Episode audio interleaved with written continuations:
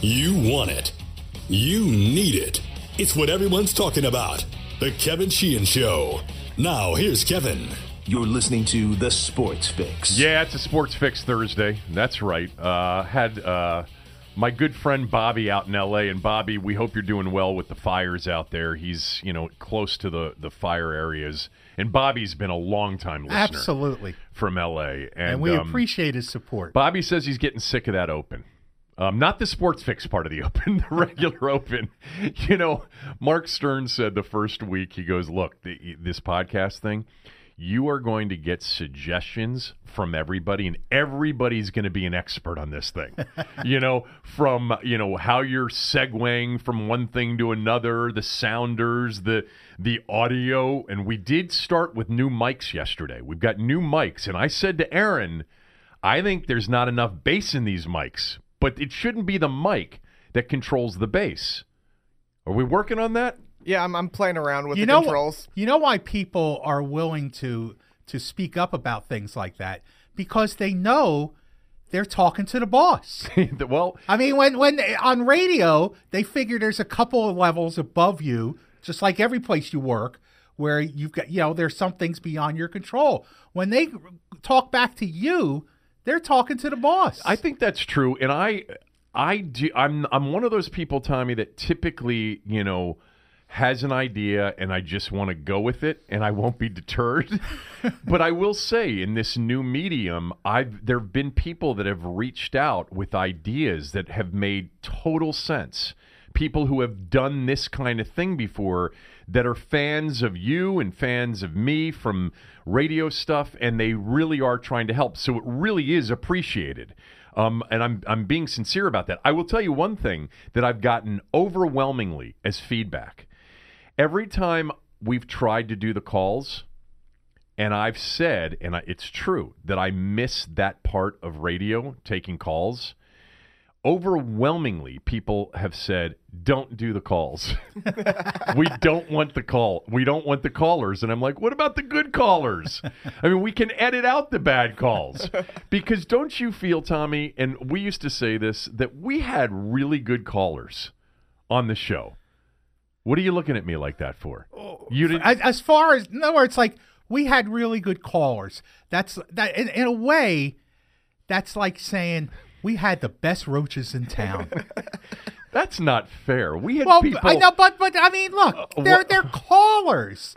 They're they're they're they're. What are you talking You are about? so you- seriously Anti-call line over the- here. Tommy's the one. He tries to make me out to be the one, but he's the one. And and the truth is, I think that if you have the right callers on the right day on the right topic, it adds to the overall listenability of the show.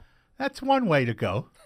All right, whatever. Uh, that's Tommy, of course. Aaron's here. By the show- way, I got here, and I mean, I sat I sat in the parking lot outside here for about forty five minutes before you I, finally went into Safeway and, and and got my crumb cake and milk. and I brought you some breakfast Yes, this morning yes, too. you did. I'm going to save it for a, a, a brunch. Okay. Um, at this point, that's very kind of you.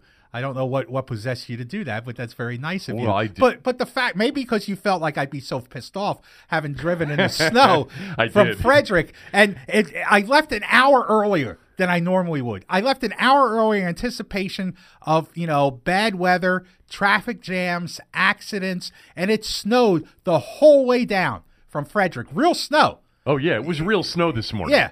Uh, It wasn't and- fake snow. No, it was the shortest commute I've had yet. I, was here in an hour and 10 minutes. I saw you tweet that out, and I had already made plans to stop by this wonderful bakery downstairs to get you a ham and cheese croissant because you've I've brought that to you before. Yes, you have. and you said you enjoyed it because I did, I was concerned that it was it was going to be angry Tommy here this morning.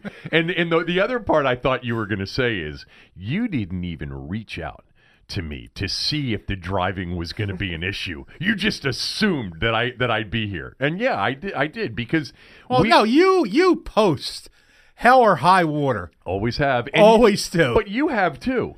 Yeah, I know. I think you're more willing to take chances. Than I, look at what, what the first Super Bowl we did together in Miami was was we were down there uh, when the big snowstorm hit here. It was the 09, February 09, February 09 or 10. Yeah. yeah. 10. And and you left on a Friday right after we did the show. You had me drive you to the airport.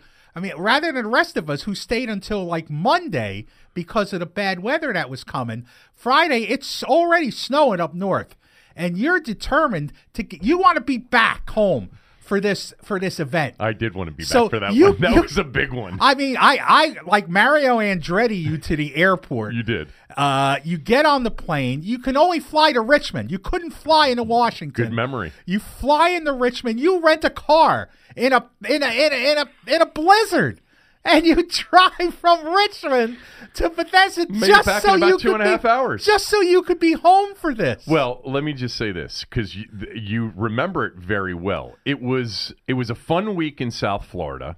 Um, you had a lot of uh, a lot of friends down there at various establishments, as I recall, that were very don't forget- don't that were very familiar with. Oh, Tom's back! It, it was in Fort Lauderdale and other places that uh, we went to that uh, we we didn't have to wait in any line and weren't charged cover. We didn't have to pay a cover charge to get in because they knew Tommy pretty well. But uh, the the best part of that was, do you remember um, our fearless leader? and little, let's just say a, a bit limited when it came to sports talk radio. Um, who the, doesn't make him different than any other program Well, director. who, who was Does the it? Who was the PD at the time? And he said, "Ah, it's not going to be anything. We'll, be fine." And I just and I said to him, and Zabe said the same thing. We both said to him on Thursday, "Look, this is the real deal. You're not going to get back on Monday if you don't have somebody go back on Friday, and it's the Monday after Super Bowl. Yes. and it would be nice to have programming on Monday. And we're and Zabe and I both said to this guy, "Look." He's like, no, no, it's fine. It's not going to be anything. And I just looked at him. I go, what do you mean it's not going to be anything? How do you know? And I said, let me show you something. And of course, I had the You had- you had- forecast and the whole yes. thing. And I said, trust me, if somebody doesn't go back early Friday after their show, and you and I had a midday show, Right. then you're going to have no programming on Monday unless Radio Row will be open, Yeah. which it wasn't going to be Right. for Monday. And uh, he said, no, no, no, no. So I just decided I didn't want to miss the storm. You're right about that. I didn't want to miss the storm. Because you knew this was going to be this was a, it was an a epic big one. event. It was two feet. yes. And so uh, I was the only one there on Monday. And I remember thinking to myself, well, really? You want me to come in and do all day by myself? I'll do our show. But what happened was uh, Tony wasn't there. We ran syndicated programming all morning, and then it, and, and I came in at ten and did the rest of the day. But you made it I in. flew back. I You- flew back on Monday. Yeah, and you made it in by I- afternoon. I, I flew back on Monday morning, and uh, our prog- our fearless program director Didn't get back till Wednesday. Was wondering, you know, because I said I we said to him, you know, I need a cab to take me to the radio station to get on the air. And they thought that that was a little bit much, so they didn't want to do that.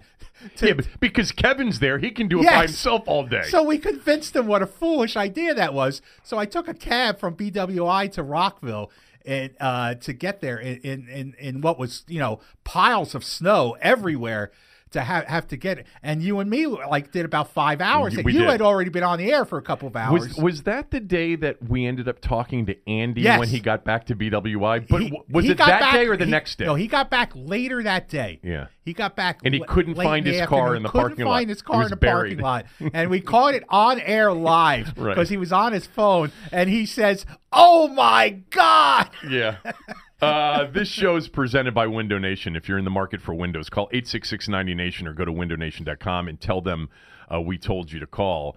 Uh, that was those were fun days. Those were fun days, and the Super Bowl trips were always um, fun until they started to just send one per show. Yeah. and Tommy demanded to go, or he, or he wasn't going to. I didn't demand to go to pretty much Indianapolis. demand. You did demand. Not to go to Oh, Indianapolis. you begged out of that. That's because I wanted San Francisco, well, I which mean, was the next year, right? no. The next year was New Orleans. Oh, that's right. You got New Orleans and I got San Francisco. Yeah. None of us wanted Indianapolis.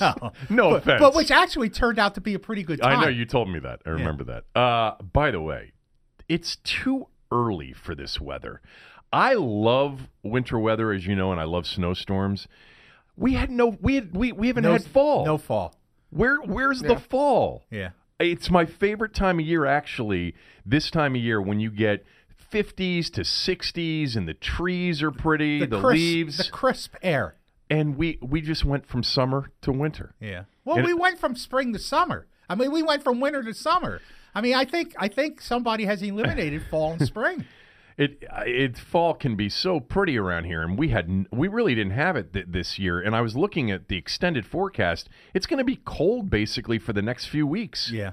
I mean maybe up to fifty, but whatever. It's supposed to be nice on Thanksgiving, which is a week from today. A week from today, Redskins, Cowboys, turkey, stuffing, mashed potatoes, gravy, rolls, pumpkin pie, all the stuff you don't necessarily like, but I love.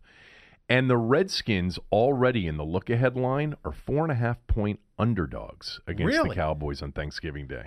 Now, now, uh, how much is it? Three points of that home field? Yes. Okay, and there, I, I, I'm shocked at this narrative that the Cowboys, who who suffer from the same disease that the Redskins have, the aura of self-destruction. True. Except the Redskins have managed to put a cloaking device over Redskins Park this year to keep it away for the most part. This narrative now, now that the Cowboys are back on track and that they're they're going to roll to the NFC East title. This is a self-destructive team. You can't count on the Cowboys from one week to the next. But there's this storyline out there that that they're now the NFC's favorites. Well, they're not the favorites. The Redskins are the favorites right now. I have said here the last couple of days that because Philadelphia's schedule sets up where they're going to have eight losses. We talked about this the other day. yeah, They're- they're, look, they're- the Cowboys are more of a threat, but I mean, that- well, I but they are not. They have more of a chance to be in contention. Just look, if they went to, now, they're injured. They they came out of that Philadelphia game with some injuries on defense, where they've been very good defensively. So they go to Atlanta. If they were to win in Atlanta and the Redskins were to lose at home to Houston, you then have a six and four versus five and five matchup for first place on Thanksgiving yeah, Day. th- then then you have a conversation, but not now. Okay, I'm just the look ahead line, which you can wager on in, in many places. The Cowboys are four and a half point favorites. Houston is a three point favorite at FedEx on Sunday. But I get that. I don't. I thought it was going to be a pick. I actually thought the Redskins. I was dead wrong on this, and you know I usually get point spreads right. They were. I had it as pick maybe the Redskins even minus one at home against Houston, uh, but Houston's getting a lot of ton of respect. But beyond that, it is definitely a reflection of the odds makers not believing at all in the Redskins six and three mark. That's what it is. Yeah, and and I would think in particular the offensive side of the ball face- Definitely. facing a Houston defense that, you know, could make Alex Smith look 44 years old instead of 34. All right, a couple of things I wanted to get to before uh, we get to a Redskins segment that you and I were talking about before the show. Um, first of all, the Wizards won. They've won three in a row. They pounded Cleveland last night. That's what you got to do. You got to you got to beat bad teams and you got to beat them like that. Look, I'll grant you that they had a rough early schedule having to go on the West Coast because of the horse show that Ted books at, at his arena every year. Uh, you know, Capital One Arena there. Uh, so you know, but and and the Wizards are not as bad as a two and eight team. They are a seventh, eighth seed 41, 42, 43 win team. They are not a 2 and 8 team. So they're going to find their level at some point. Legler said uh, on this show yesterday that this is crucial, that they have to beat Cleveland, Brooklyn. They've got to make the most of this homestand or it's over. Like that this early in the season, that if they went from you know four and nine with this easy homestand, right? It's Orlando, Cleveland, Brooklyn, Portland's good. Yes. They've already beaten, But they beat Portland out the Um, West. the Clippers are improved. All at home, this five game homestand. It's like they've got to make hay right now and push their way back to close to 500 because if they don't do it here, it, they'll never get it together. Look, Cleveland's terrible. Yeah, okay, so horrible. in, in Orlando, actually, I think Orlando bounced back with a win last night. Um, I think they beat the 76ers. That That's who Butler debuted against, right? Last night, yeah, the Magic. Uh, so the Wizards won. The Caps lost. Braden Holtby didn't play. Look, the Caps just didn't lose. They got beat up. I mean, not only Holtby didn't play, but uh, TJ Oshie took a real bad hit at, at the end of, of the game. Uh, and this is like the second one he's taken so far this year. Uh, and I think Kuznetsov was was out with with with a head uh, shot as well. So right now, I mean, as it's a good thing they got Tom Wilson back, and and they won the first game that he came back. But they came out pretty beaten physically uh, uh, out of that game, and and and that's something to be worried about. Uh, wanted to mention that, as predicted, Jake DeGrom won the Cy Young. Right. Scherzer, you know, uh, 29 of the 30 first place votes, so not Yeah, very see- close. No, but I mean, look, you could. I, I I don't. I have no problem if if people voted for Max Scherzer. Max Scherzer, I still value wins because you have to be on the mound to get the decisions to win games. You have to be. Uh, now Degrom had a, an outlier season, a very unusual season, given all his numbers in every other way, shape, or form. I don't think this is a trend or the shape of things to come. I don't think you're going to have a lot of 10 win pitchers winning the Cy Young Award in the future, no matter how good their numbers are. Couple of other things, real quickly. Um, Maryland hired a search firm to look for their new head coach. I'm just going to tell you right now, I, if it were me, I wouldn't be hiring a search firm No. to Where find did they get the money for that? Um, I don't, you know, I'm sure they negotiated some sort of favorable fee there. Uh, p- perhaps not, but Did, did you see the other bit of Maryland news as well? Oh, I yes. didn't. Apparently, DJ Durkin had been coordinating with assistant coaches while he was supposed to be away from the team, and supposedly Damon Evans might have been okay with that, known about and been okay with Yeah, that. Yeah, the athletic director, who's still there, by the way. Yes. Who who's the guy who who who is undergoing this search for the new coach?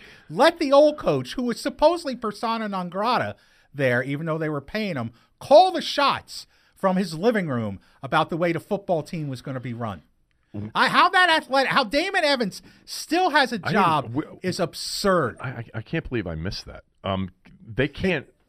They can't get in trouble for that because that's not a, any sort of violation. The school had put It- them on it- yes, suspension. it, it was a school sanction. Right. So, but but, it, it's, it's, it's another bad look for a school that can't afford any more bad looks. So I have heard recently um, that Mike Locksley is the favorite for a lot of the people out in College Park, and I I don't know Mike. I know a lot of people that know him well, and everybody to a person, they love him.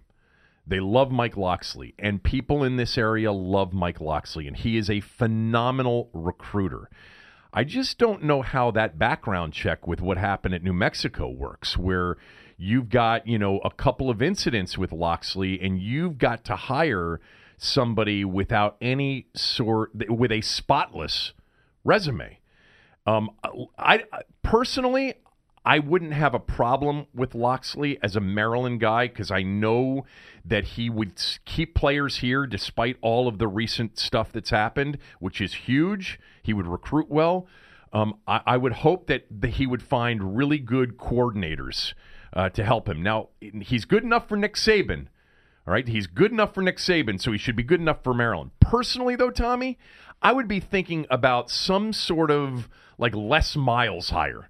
Like hire Les Miles, bring some juice into the program. Les Miles wasn't a great coach at LSU, but he's a big name and he'll bring some color to the program, some some real, you know, entertainment value.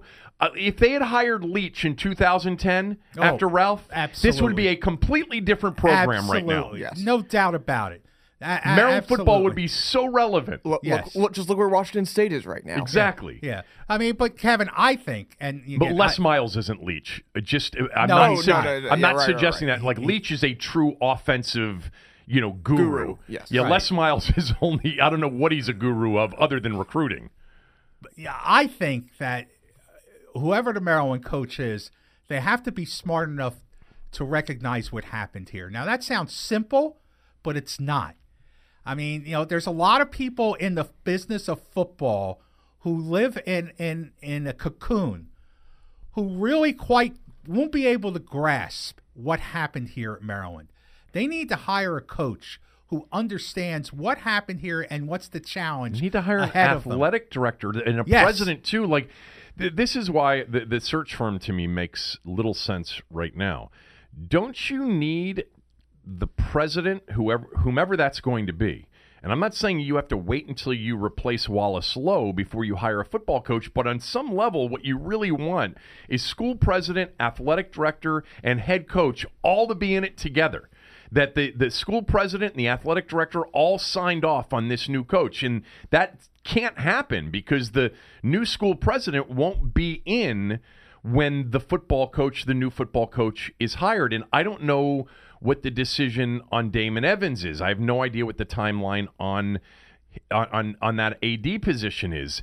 It's really it's an awkward time for Maryland football. That is for sure. At the same time, I can't believe that they're only a 14 point underdog to Ohio State. That, that makes no sense not, to not me. just 14 right now. Sense. Opened at 17, dropped to 14. Dropped to 14. I, am going to tell you right now, Aaron. I think we talked about this yesterday. It is a reflection of what the books think of Ohio State. Ohio State. Nobody thinks Ohio State's very good. It's why already Michigan's a four point look ahead favorite to next week in Columbus. That game is in Columbus. I don't personally, and I've said this multiple times on this podcast this year, I haven't been impressed with Ohio State. Their skill position players are outstanding. The quarterback, though, is not there yet, and the defense has been moved on by some teams. Maryland's not going to win that game. No. But 27 to 14, a cover? If they can hold them to 20, 27. One last thing about from me about Maryland. Uh, you, you think that Uh, you know, going ahead with the search committee seems a little bit strange. Not if you're Damon Evans and you're trying to entrench yourself still there. You're trying to solidify the shaky position you have. If you're Damon Evans, you want to move forward, you know, be be aggressive, keep moving forward, keep putting out this image to the board of regents that I'm on top of this. I'm, I mean, I'm valuable to you. I'm the guy in charge of this search committee. This is you can't let me go because we're in too deep now in moving forward, and I'm the guy moving us forward. There's one person, one person right now that I would trust to sort of take this bull by the horn and run it, and that's Gary Williams. Nobody else. And if Gary were in charge, he knows the school, he knows what the football program needs, he knows the kind of athletic director that the school needs. And Uh, the search firm thing, Tommy, it's like I, I've been in that position of using search firms before. Ultimately, they don't know your place and what that position needs more than you do. In this particular instance, I want the person that understands the school, understands the program, understands what just went on, and understands the kind of person that you have to bring in here, not just the person, which you've sort of hit on, but the kind of coach you have to have at Maryland to be successful. Because there is only there are only three periods in Maryland football that have been successful, and all three were highlighted by a true X's and O's coach, a guy that got more out of less. And that's what Maryland's always needed. It's not a recruiting game. Yeah, you've got to try to recruit, and Durkin recruited well. Uh, Ralph had a couple of classes, but ultimately, you're going to have to be one of those teams like Iowa State, where Matt Campbell is getting more out of less. Like I look at Iowa State in the Big 12, they don't have the same level of athlete that Texas and Oklahoma and Oklahoma State and West Virginia and even TCU has or have. But they are getting more out of less. That's what Maryland has been when they've been good. It's like, really, how did they just go nine and three? They don't have big offensive linemen. They don't have great. It's because they were scheming their way to nine and three. That's what you need at Maryland. I wanted to mention two other things real quickly before we get to the Redskins topic. Zion Williamson at Duke um, put on a dunk show last night that is, you know, getting a lot of run as it should. There's one particular dunk where his head is level with I the rim. Yeah. And what makes this not that we haven't seen guys with that kind of athletic ability, but it's his build. It's the fact that he's carrying around 285, 290 pounds at six seven yeah. that makes it really unique. I watch him, and I look. Duke played Kentucky. I want to see him through an ACC season. Uh, you know, we've seen this sort of before where you think a team is never going to lose. They're so much better than everybody else. They'll lose somewhere along the way this year. But I can't believe that he isn't clearly the number one mock draft player. And RJ Barrett is in every mock draft that I've looked at. Well, we we talked about this before the show. There's NBA experts who say, who will say, well, what position is he going to play in the NBA? Which I mean, you and I both agree is It's not. NBA experts. It's people who who don't know basketball that have turned themselves into so-called experts. No one that really knows basketball looks at Zion Williamson and says, "Mm, "I don't think There's not a I place for him in the NBA. I can't figure out what position he'll play." Yeah. that no nobody that really understands basketball thinks that way. And Tommy, the truth of the matter is like the, the whole position thing, there are so many teams now that basically play with four to five interchangeable parts anyway. Yeah, I mean, you know? here's the here's the, here's the question you need to ask yourself: Who's going to stop him? yeah. That's the question. Should the Wizards tank the rest of the season to try to get him? Um one By la- the way, uh, uh, just just just for a little bit of fun, brief little bit of fun, uh, bring back old times. Who wins between Duke and the Wizards? it's not the Wizards that you would compare him to. It would be like the No, Cavaliers. no, I'm I'm saying the Wizards. well, the Wizards would kill him. okay, we'll You know what, Tommy? You, I think they did uh, a Vegas The person football did, thing. No, no, no, no. They did it for basketball as well, and I think it was 22 The- was was for the Cavs. The Cavs Duke. would be a 22 point favorite. Yes. Because uh, somebody sent me the uh, lines of what Alabama would be uh, versus various teams. And I think against the Rams, they'd be like a 30 point underdog. Or the Chiefs, they'd be like a 30 point underdog. Vegas would make them.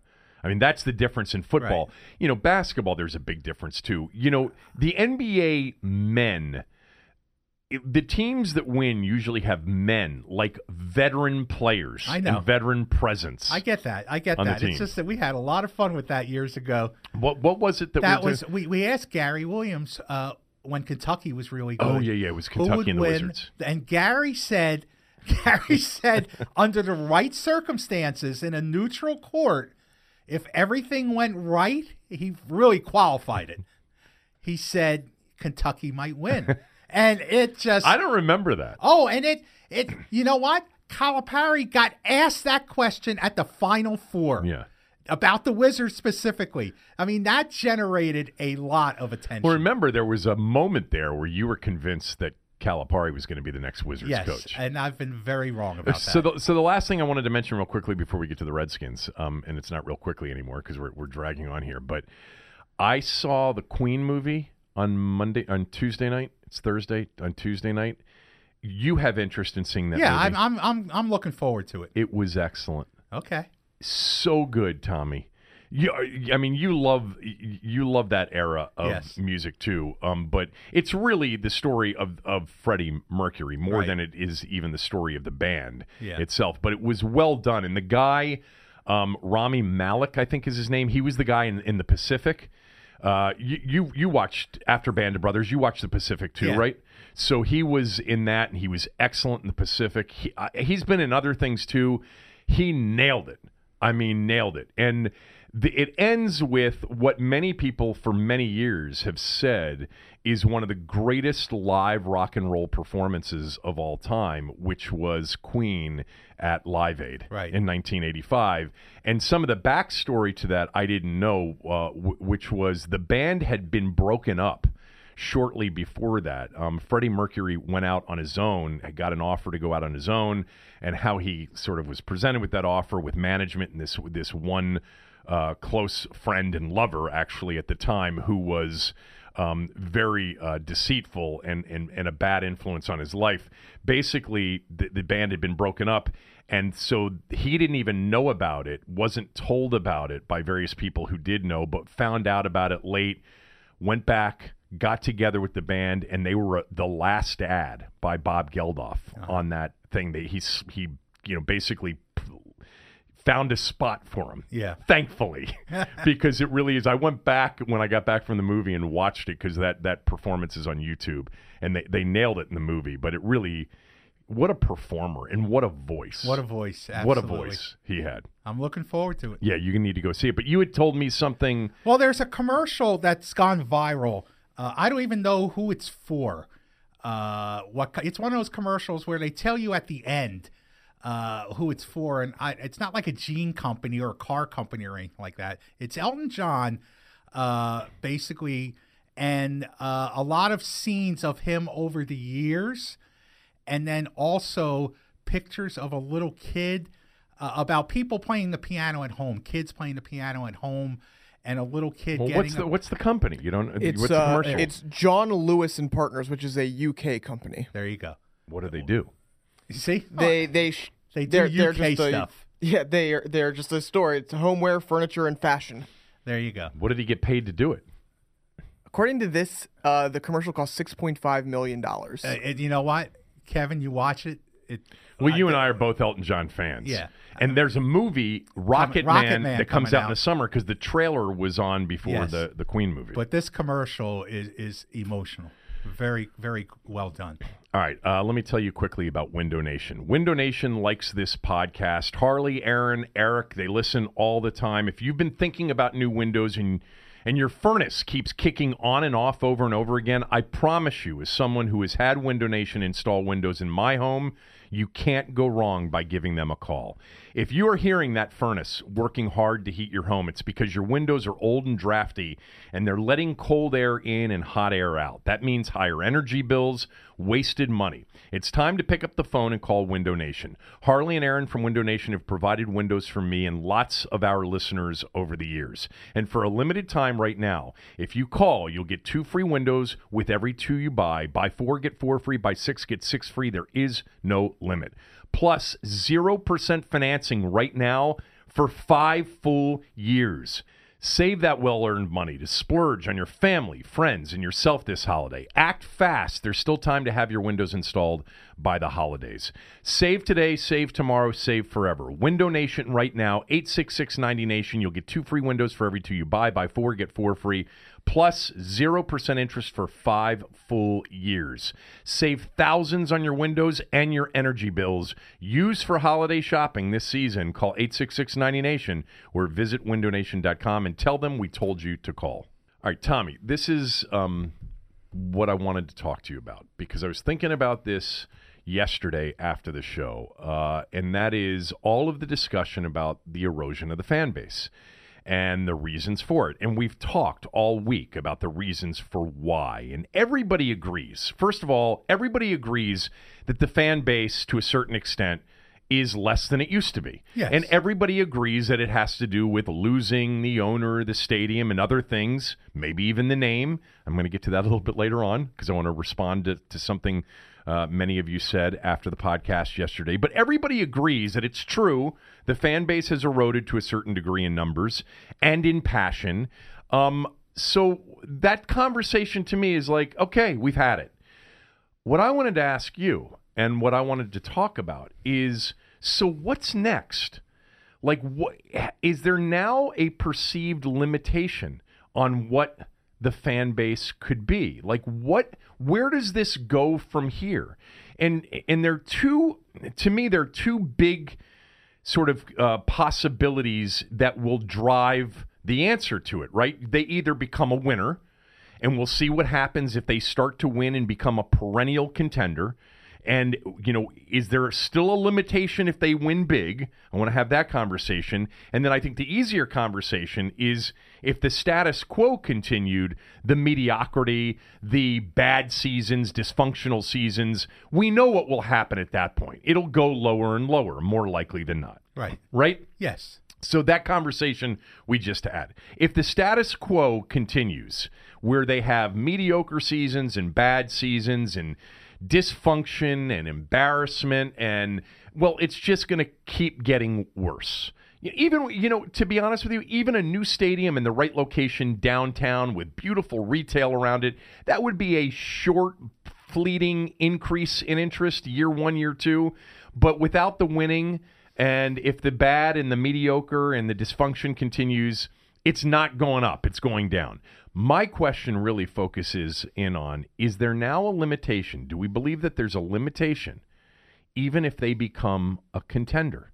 What if the next few years were all playoff seasons and playoff games won? And this was the beginning of, say, a three or four year run that they kept. It, it was the it was an upward trajectory, and they won a playoff game this year, and next year they won 12 games and became and had a home field game with a first round bye and got to the NFC Championship game. And then the year after that, they came back as a legitimate Super Bowl contender. What if we had that arc in terms of the team's performance? Is everybody back in? Did you come up with this yourself? No. Oh, because this is pretty good. Yeah, that's a pretty good way to look at this. I did- I did I figured you had some help. No, I. Uh, oh, really? No, I actually, actually, I came up with it by myself. I did. All right. okay. I mean, every once in a while. I mean, after after you know seven and a half years together, uh, every once in a while, I came up with a good idea. It's complicated uh, for a number of reasons. Let's let's start from the the outside in. Uh, live sporting events are not what they used to be. So you're automatically bucking a trend now that live sporting events attendance is down. It's down in college football, it's down in, in baseball. I don't know what the basketball figures are, but generally NASCAR's down. All live sporting events are now Attendance at yeah, live sporting attendance, events. attendance at live sporting events, not television. I mean attendance. So you're bucking that. So I mean to get back to where the Redskins were, uh, live sports attendance is not what it used to be. So you're already bucking that uh, as, as as a situation as well. Here in town, when the Redskins were really good, and even when they were at FedEx Field and still filling the place up, you didn't have a baseball team in town. Okay. And that's competition for sponsorship, competition for advertising, competition for media attention. That's competition that didn't exist for them before in the last go round when the Redskins were a big deal. Um, so that's they, they've got to deal with more competition for everything to build rebuild their fan base again. The Capitals are have a stronger fan base now probably than ever before, armed with the Stanley Cup. It's just my feeling, my instinct is those people who were downtown, you know, the 60, 70,000 people at the watch parties downtown, they're not going to Redskins games. I don't think that group is. And I, I think they're trying to, I think part of the reason all the suits were imported at Redskins Park is to try to get those people back, you know, or get them into the stadium. So you're dealing with a stronger Capitals fan base. Even if it's a sliver, it's still stronger than it was. And God, only knows if the Wizards happen to luck into something. I'm not even going to bring that up. So you've got a baseball team that didn't exist. You've got live sports attendance that's down. Uh, both of those things make it more difficult to climb back. The new stadium, they need to move on that like yesterday. They need to get that ball rolling. They need to generate that thing quickly because I think that will have a big impact. And if if if you're right, if if they start an upward tra- trajectory, that's when you want to do it when you're opening up a new stadium. Uh, that will help. But you're right. Uh, th- that could be short lived based on if they if they're losing the first two three years of the new stadium. That that new car smell will wear off. Uh, I don't think it can get back to where it was. I think it can get a lot better than what it is. But I don't think it'll ever get back because the whole landscape has changed. What about just the, the, the thing that we know, um, and that is that the NFL is king, and that in almost any city, if you have a winning NFL franchise, there's going to be a huge, at the very least, bandwagon effect. That people are going to be all over it. You know, these big games, 16 of them, and then the postseason, that you're going to have a large bandwagon, even if that's not like a sustainable sort of generational, you know, movement. I, I But I'm just telling you that the landscape has changed I- since the last I- time they were they were they were like that. Well, you're no doubt it, the landscape's changed just from a demographic standpoint in this city. I mean, we're a much younger city. So I Um, mean, I just don't know. Even with even with the NFL being king, and of course it's king, i i the, the crown may not be as big as it used to be for this team. All right, so I, I, mean, I, I'm trying to envision, you know, playoff year this year. They win a game at home against Chicago, and then they lose in Los Angeles against the Rams. And then next year they get off to another really good start. They're eight and two instead of seven and three or six and four, and they're in first place. And it looks like they're on their way to a second straight division title. And the offense is better, and they get into the playoffs, and they're one of the favorite. I, I have a hard time believing that it would not completely overtake this city if it gets to that point. But at the same time, I am very interested to see what we learn from this season down the stretch if they continue to win games. Like, what if they get to 11 wins? Or is this town going to be pumped up about a playoff game at FedEx Field in January, the first weekend in January? I know what you're saying about the other teams, um, but there are other cities where when the NFL team does well, there are other teams there too, and it overtakes the city at least in, in brief. But that's not the that's not what we're talking about. We're talking about can the Redskins get back to where they were, not whether the Redskins do you can think be a big deal. Do you think they're they're not number one in this town now? Right no, now? I still think they're number one. Yeah. I still think they're number one. But can they ever get back to where they were? I don't think so. Well, I mean, what you describe is, I mean, by definition, they can't because yeah, there but, are more but teams. th- they can still be a a very big thing, a, a phenomenon that that captures a lot of the city based on, on what you just said. Do you know what I think really is a factor in all of this, especially with younger sports fans, is having a star player. You know, if Robert Griffin III had been what we thought he may have been on the verge of becoming in 2012, and he had been in the midst of this five, six, seven year run at this point of being an MVP candidate every once in a while and leading the Redskins to the postseason, think about that and what the team would be right now in this town. Oh, yeah. it would be a runaway freight train in my in yes, my view. no, it would. It, it, it would. So I think- I- I think but, having but, a star But, but is- since think about that, since 2012, since that year, uh, later that year, the Nationals have been to four postseason games. The Capitals have won a Stanley Cup, so they've lost the last six years.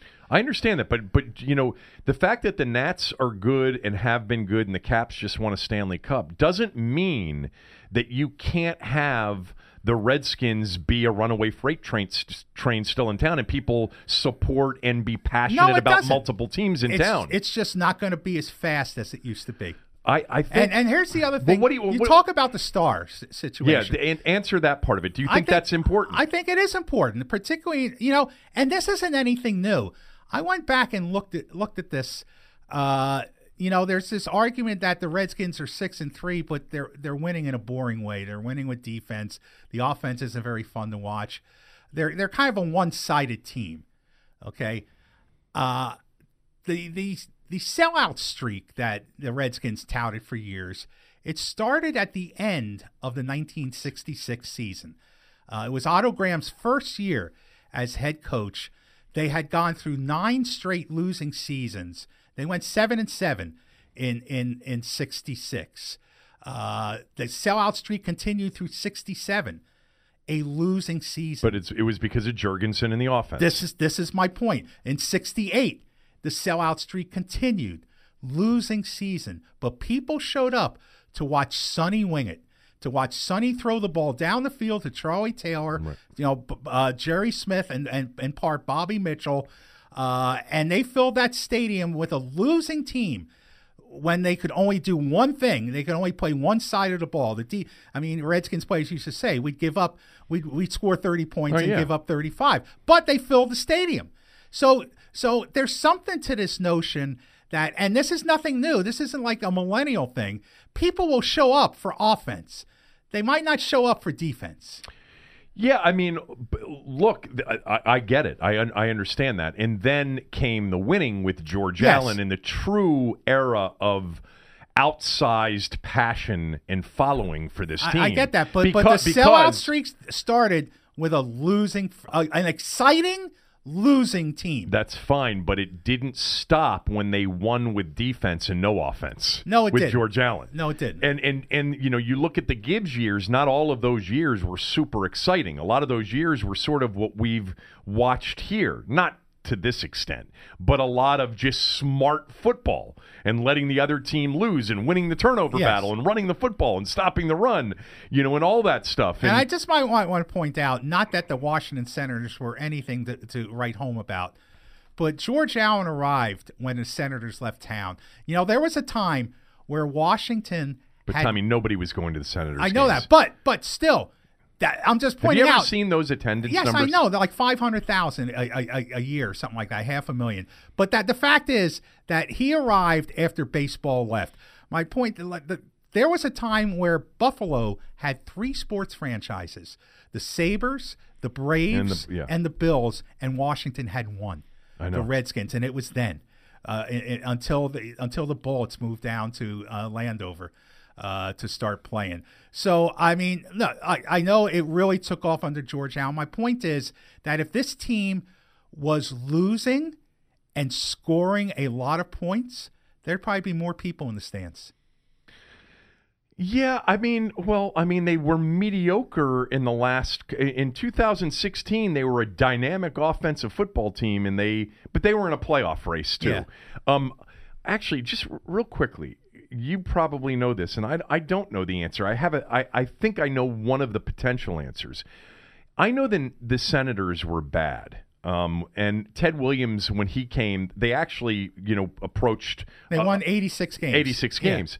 Why was the attendance for baseball? Why was DC in the 60s and then into, you know, through 1970, 71 before they moved? Why was it such a bad baseball town? Well, I mean, you know, a lot of people will talk about the 68 riots. It had a big impact. in the sta- in the stadium. yeah. Yeah. It, it, it just had a big impact. Did the attendance significantly drop after the 68 riots? I, I don't know. I, I'm I- I don't know the answer I'm that. thinking the most. I don't think they ever. I don't know if they ever drew a million fans uh, in a season. But there, you know, back then there weren't a lot of teams that drew uh, a million fans. I mean, attendance. I mean, the Yankees. I don't think drew a million fans in their heyday. I mean, it. it uh, you know, people. You could walk up and buy a ticket to baseball games in, in almost any city in the old days. You know, th- this this sellout notion did not happen when baseball was even king. It, it just didn't happen that much. You know, I am just barely old enough. My father took me to Senators games before they moved. I, I remember, because I vaguely remember being taken to Denny McLain's first game, because my father was a big baseball guy, still is. Yeah. He loves the Nationals. Um, and I remember going to RFK Stadium, and, and my memory of RFK Stadium was for baseball games, it just it was the opposite of the football games. Yeah. Yeah, look, I don't want to. I'm, I'm not saying it was a factor at all. I'm just pointing out. No, I think you're right that it was. It's, it's a little bit of a coincidence that you know that the the passion for the Redskins really accelerated when at the time when they were the only show in town.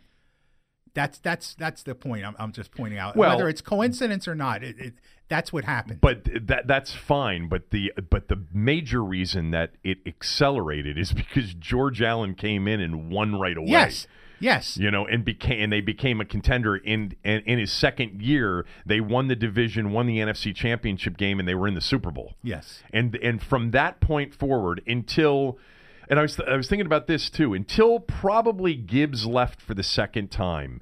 Um, the passion for this football team in this town was you know it, it wasn't just that it was sec that that it was first in this town by a lot.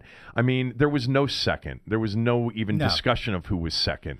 I mean, you know, you know this. There, there was a time, certainly, when Gary had it going at Maryland, that Maryland basketball was probably Yes. the number two in terms of measurables like TV ratings and sellouts, et cetera. Absolutely. Um, and I, w- the erosion of the fan base, I do believe, started after Gibbs left in 2007. I mean, there were we all had this sense that the owner was not a good owner and that Vinny Cerrato and and the people he employed were buffoons. Yeah. You know, long before 2007, but Gibbs brought a respectability back to the franchise after a, a short period of time of lack of respect. Remember, Right. it I was mean, all spurring- 99 through 2003. uh, Yeah, I mean, exactly. It wasn't a long period of time. And No. you know what? A lot of people were all for Dan Snyder spending all that money. Yeah. Now- I mean, because remember, from 90, 93 through 99, They were terrible, They, they were terrible under under John Kent Cooke. Yeah, and and Charlie Jack, and Jack Charlie. and John, yeah. Um, and the you know yes, there was the fantasy football season of 2000, and a lot of people were like, "This isn't how Gibbs used to do it." Gibbs and Bobby I bought used to do into it. 2000. I thought they were going to be I- really good. They were they were the favorite to win the Super Bowl in 2000, Yeah. if you recall. But I, I can tell you, for me, I do remember being really upset when they fired Marty Schottenheimer because I thought it was wrong. Oh, absolutely. And but I don't think I don't think that was an overwhelming feeling because people were all fired up about the old ball coach. yes, they were. You know they were. So Thanks to the Washington Post and and their and, and their cheering section, who thought it was the greatest thing since sliced bread. Exactly. I might want to point out in the year 2000, uh, they were six and three at one point. I know they were. No, they, they were. Um, they were six and four, and Jeff George went to St. Louis and they won on Monday Night Football to be seven and four. Uh, I think they, I, Tommy, I think think, they they, were were five and four. Uh, you might be right. They, I think they were may go- six and three. but they dropped to six In and other four. words, my point is everyone getting excited about and, and, and berating fans for not showing up for a six and three team. In the last forty years, there have been four six and three teams. One of them made the playoffs. Yeah, right. Um, the uh, what I was going to say though is that sort of the beginning of what we're in now, and it's been a slow erosion. And then this year there was the unique opener, and I still think that that I can't explain the Colts opener other than the aftermarket state- ticket thing. It's uh, and, and part of it. I no, think I think it's the it was- aftermarket ticket thing more than anything else. I think a lot of it was statement. But it really started when Gibbs left.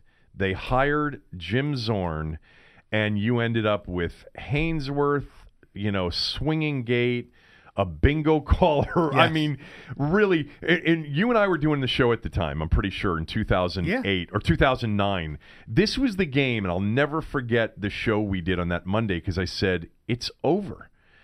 I, I was at the stadium for that Chiefs game in 2009 when the Redskins were a two and three team or two and two team, and the Chiefs were terrible.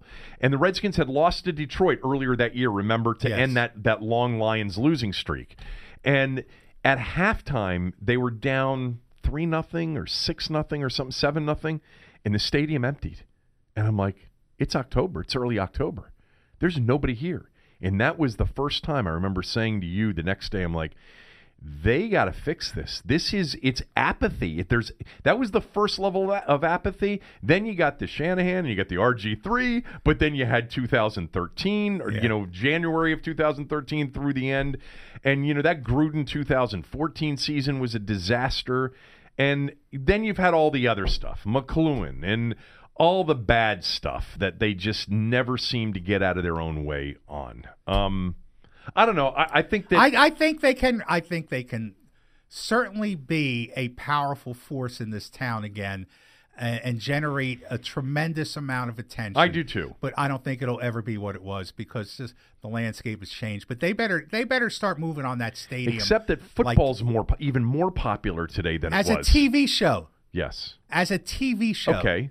Do you know the TV numbers have been bad this year for the Redskins? I know I that. haven't seen it in recent weeks, but early on the numbers were it, it going side by side with the attendance numbers were very mediocre television audiences. And, and actually, Locally, t- I'm talking t- about. TV atte- TV numbers. While they've been stronger this year, they're down from what they were ten years ago in the NFL.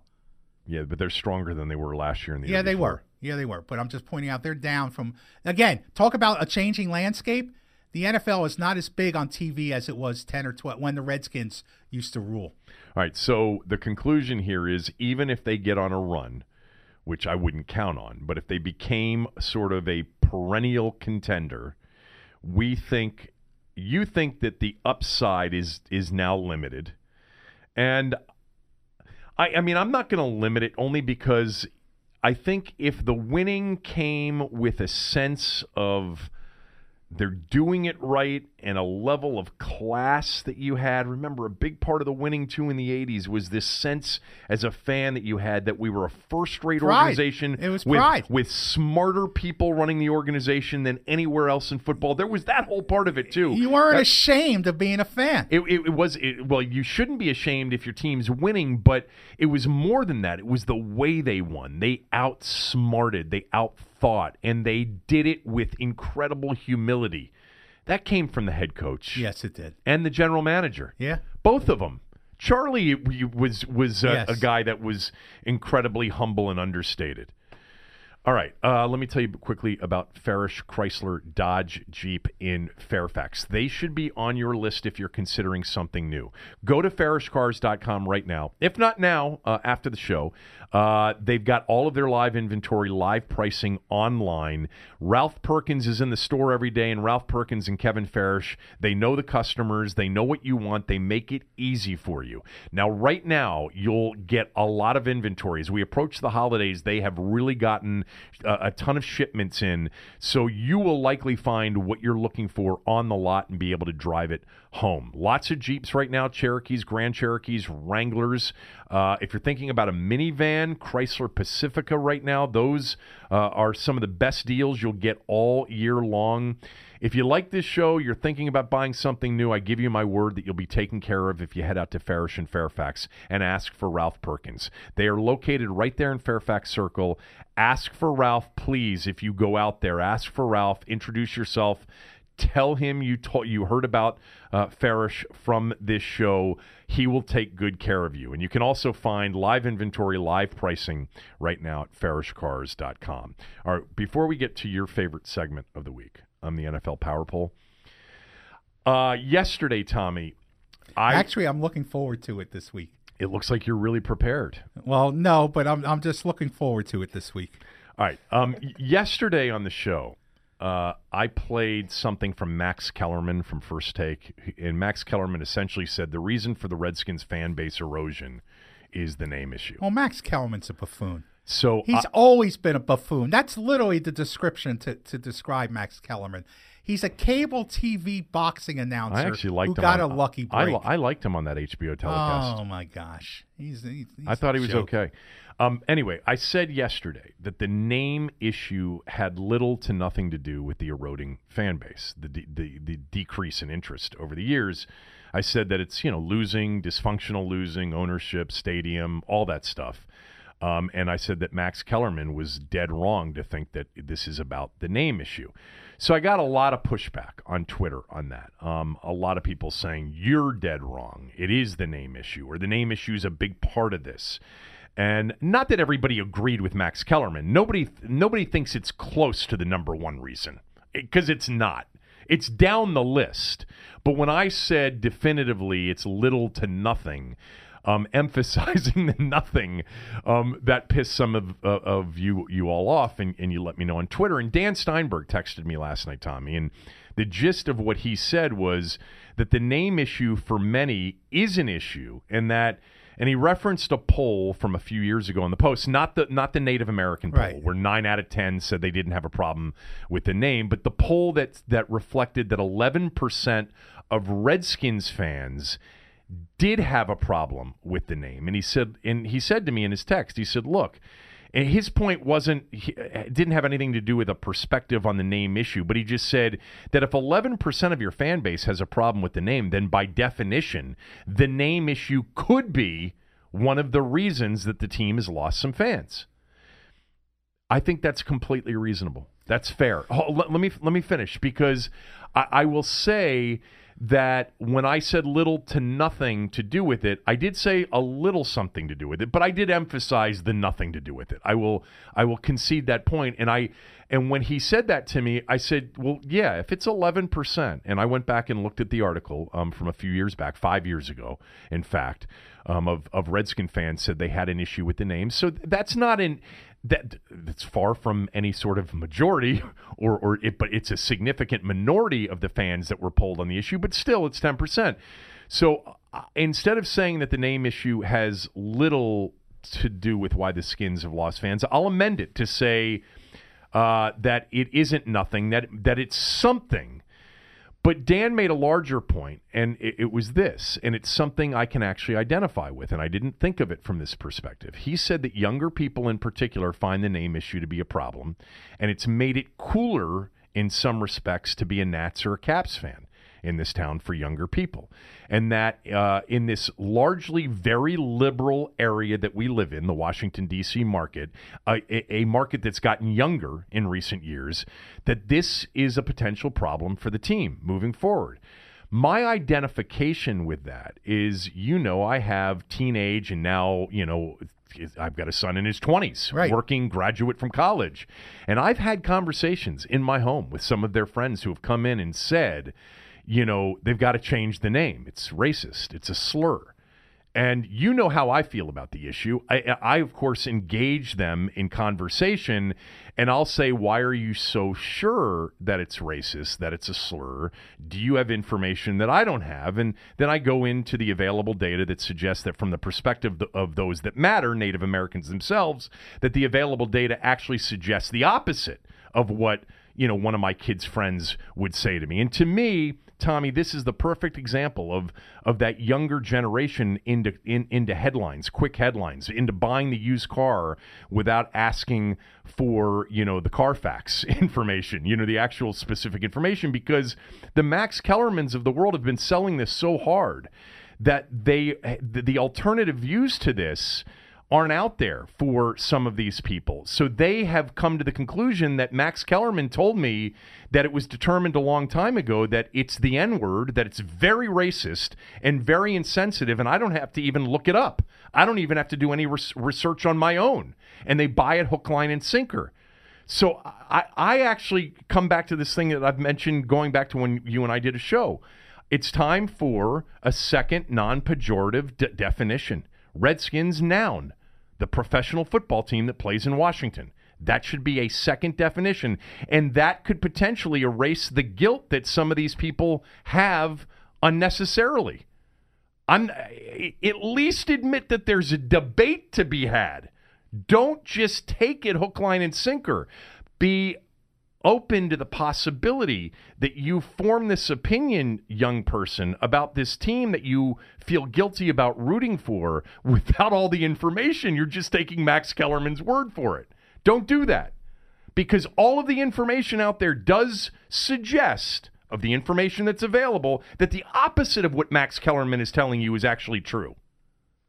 Kevin, I'm kind of surprised that you would have this position uh, or at least be kind of naive about this.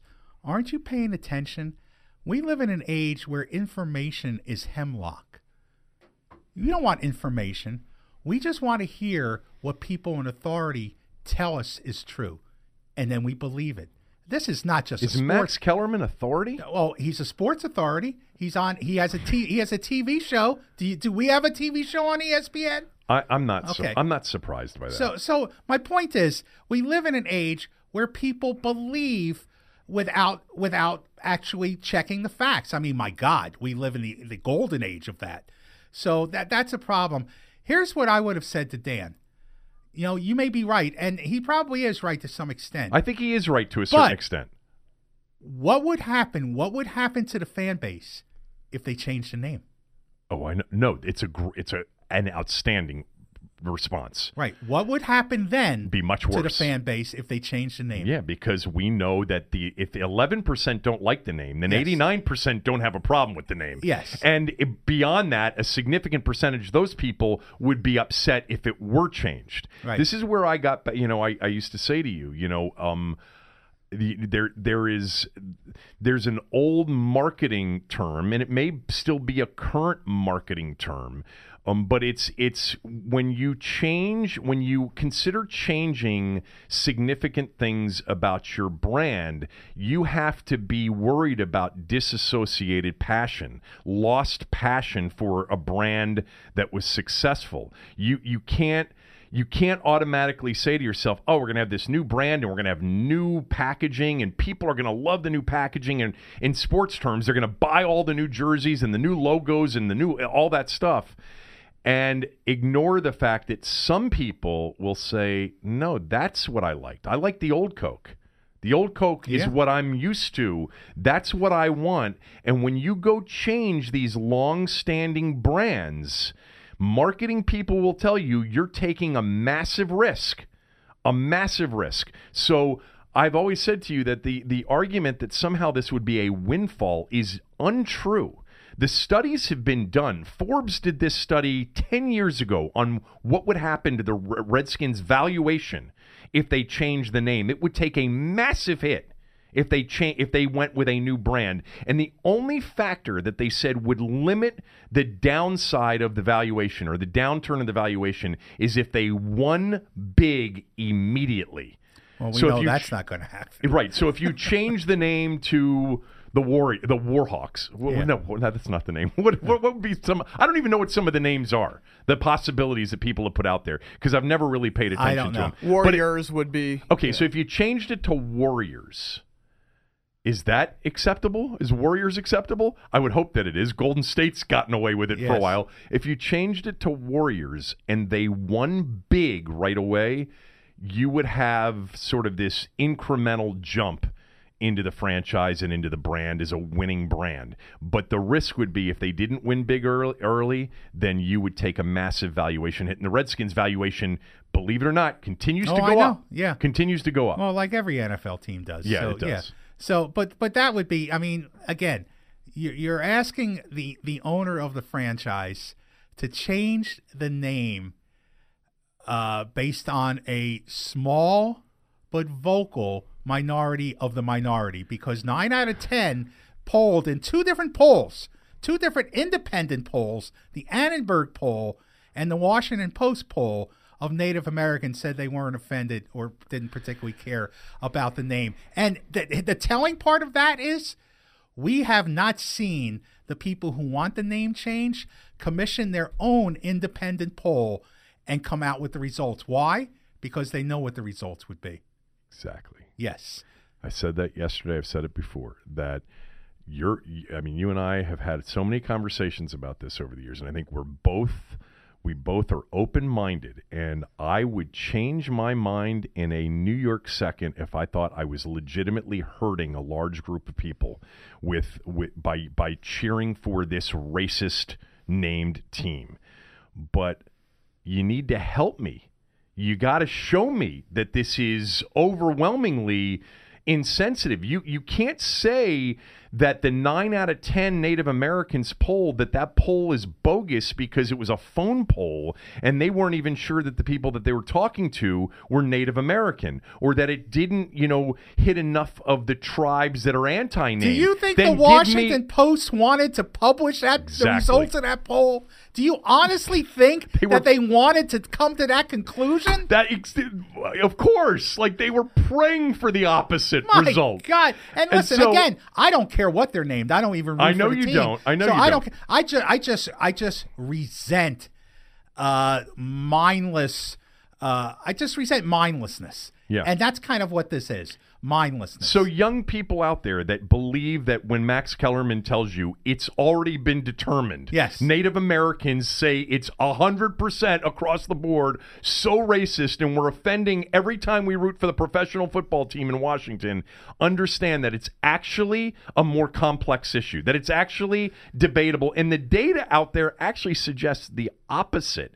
But to your point, show me the other poll Yes. and I'll, you know, and, and I'll not and, not, and not I and not from some in uh, not from some The Oneida Nation? Indian country newspaper or something like that. That's not. I'm not interested in, in seeing the results of that poll. Look, the bottom line is, if we're only talking about what has damaged the Redskins fan base, and we're talking about the, the name being a contributing factor, you can't argue that if you flip that and you change the name, it would be far more damaging. If we're only talking about, we're not talking about whether it's racist or not.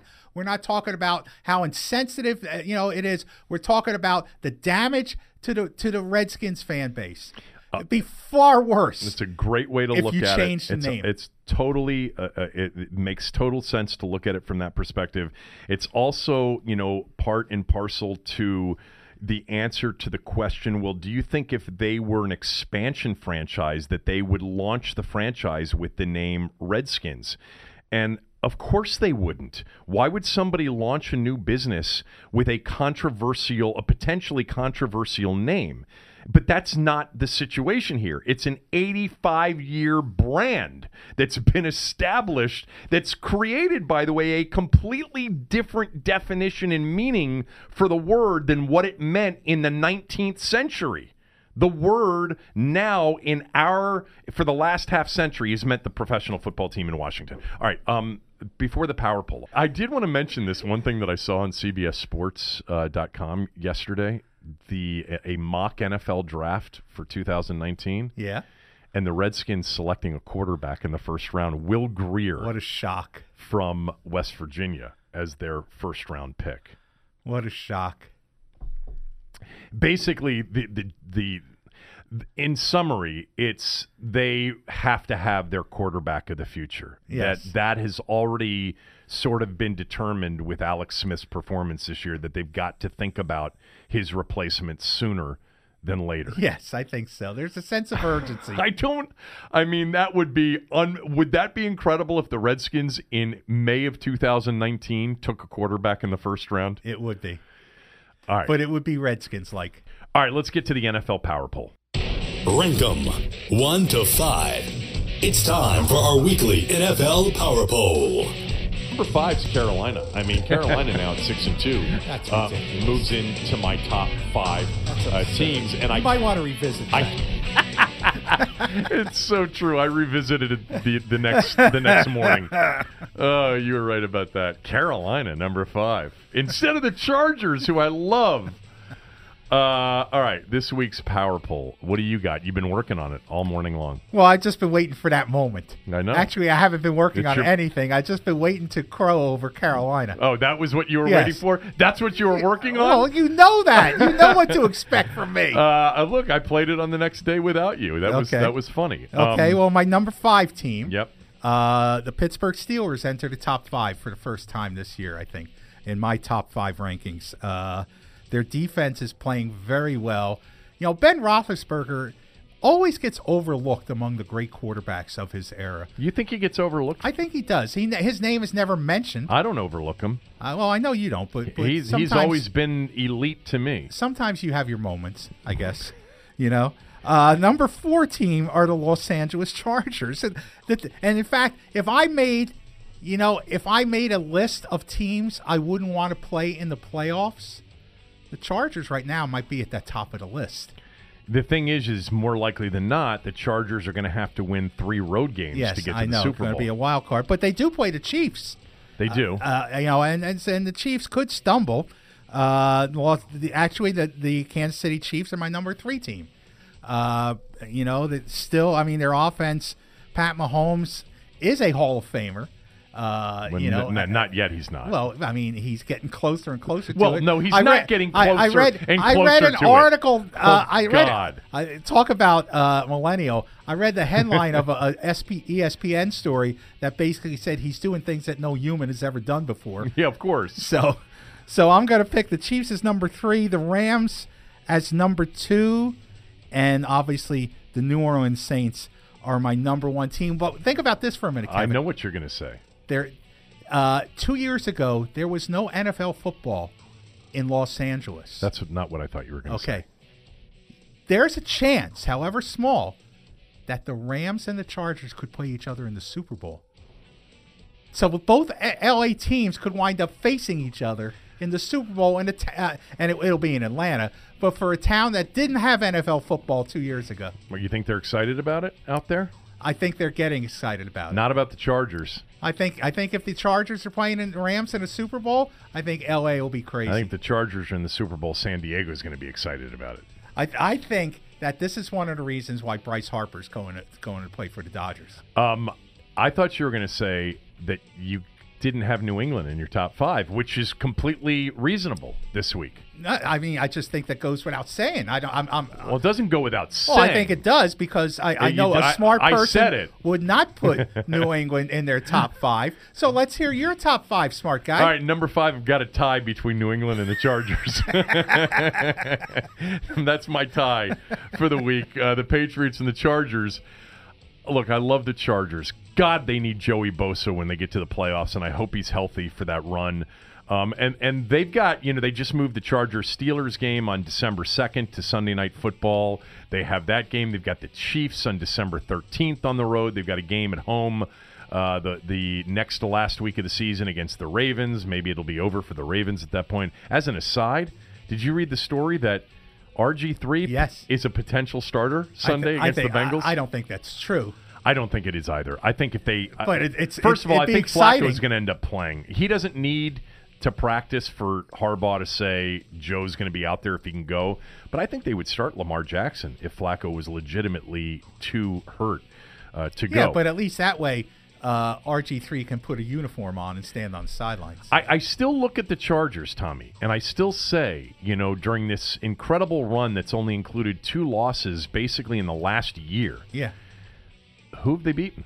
Like they they haven't beaten anybody really good. They won on the road at Seattle. They beat the Titans in London. Their wins, other than that, are the Bills, the Niners, the Raiders, and the Browns, and uh, Raiders twice. So I do want to see what they do at Arrowhead. I want to see what they do in Pittsburgh. These are big spots to really measure the Chargers here over the next month. Yes, they Uh, are. and, I- and I think they really do need Joey Bosa, a healthy Joey Bosa. He's a defensive MVP talent. well, he's one of the top five defensive players in the league. Uh, but he just hasn't been on the field but enough. I think he's about ready to come back. Uh, so tied for five, uh, New England and the Chargers. Four is Kansas City. I've got Pittsburgh ahead of Kansas City. I think Pittsburgh You would. really don't like Kansas City. It's not that I don't like them. I think offensively they are a show. And this year may be the year of great offensive teams with average to sub average defenses getting to the Super Bowl. I mean, we may see this because, you know, at this point, I know New Orleans is a great run stopping team, which is important uh, at this point. But, you know, the Rams have given up a lot of yards and a lot of points with the talent they have. Um, I, I, they're good defensive teams. It may be the year of the offense, and Kansas City can overcome a subpar defensive football team to make the to make the postseason. But I think Pittsburgh would beat them at Arrowhead. I think that it's a couple of teams could go into Arrowhead and win, and they still have interesting games starting with Monday night, and they still have a game against the Chargers, and they've got a game in Seattle, and they got some tough games left.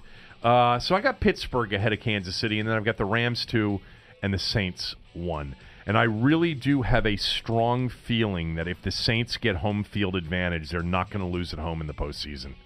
The Rams are the one team Well, yeah. capable of going in there and beating them because they could keep pace with them like they did two weeks ago. Yes. But it, it would be all about Drew Brees and Drew Brees getting back to another Super Bowl and Drew Brees winning another Super Bowl. And that is the true home field advantage in the NFC. I mean, it is the right now, Seattle and New Orleans are the two best NFC home field advantages. Yeah. I would put them even ahead of Lambeau. Now, Soldier Field could be really interesting in the postseason if the Bears continue on this run. That could be a difficult place to go in and win. But if the Saints are the one seed in the NFC, they're going to the Super Bowl. They're going to be in Atlanta. It's hard to see anyone beating them at, in the dome. I, it- yeah, because they just don't have the kind of players that w- would, would come up small Yeah. in a big spot like that. They'd only have to win two games, both of them at home. Yeah. And they wouldn't have to face the Rams until the second game.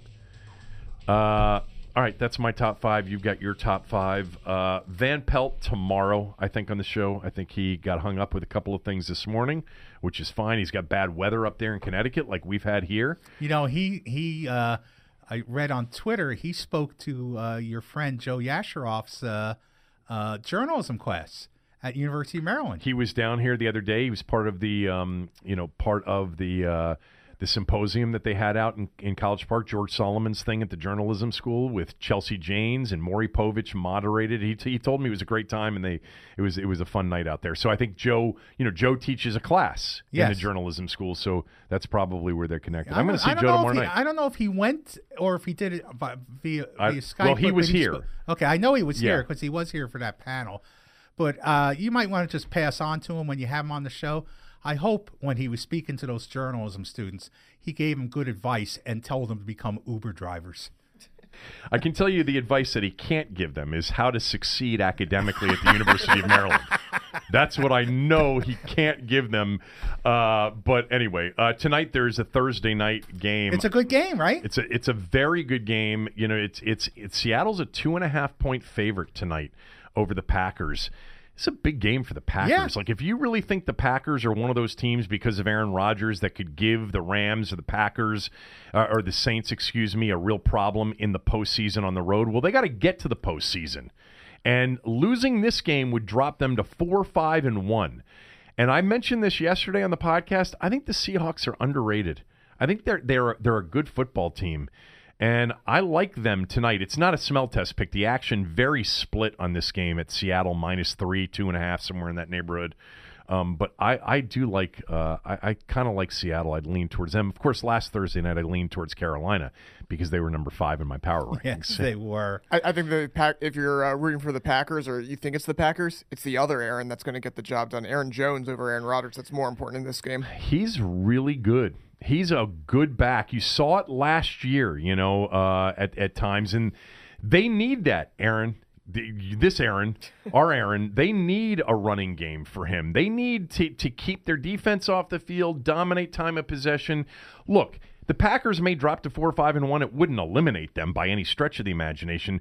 They went into Los Angeles and nearly beat the Rams a couple of weeks ago. They're certainly capable. This is a this is a big game for both of these teams to really legitimately establish themselves as a wild card contender. The Packers, I'm sure, still have hopes of getting back into the division race with Chicago and Minnesota, and they'll have those opportunities with games against uh, those teams. Um, I sort of lean towards Seattle tonight. I think I think they're I think they'll win tonight. There was a will uh, tell you what. I, a smell test lean tonight is Tulane plus the 10 at Houston. Not an official pick, uh, but Tulane's actually played really well, and Houston's been struggling a little bit, and Houston's laying a, a semi short number against Tulane. I'd lean Tulane in that one uh, tonight. And Florida Atlantic, too. I like Florida Atlantic, too. But not smell test picks. Okay. I'm uh, just rambling here. Okay, a couple of things what? before before we, we wrap it up. I want to remind everybody that you can hear me on 1067 The Fan every Wednesday afternoon with Chad Dukes from 4 to 6 and Saturday mornings with Andy Pollin from, from 9 to noon. And you could read my work in the Washington Times, washingtontimes.com slash sports.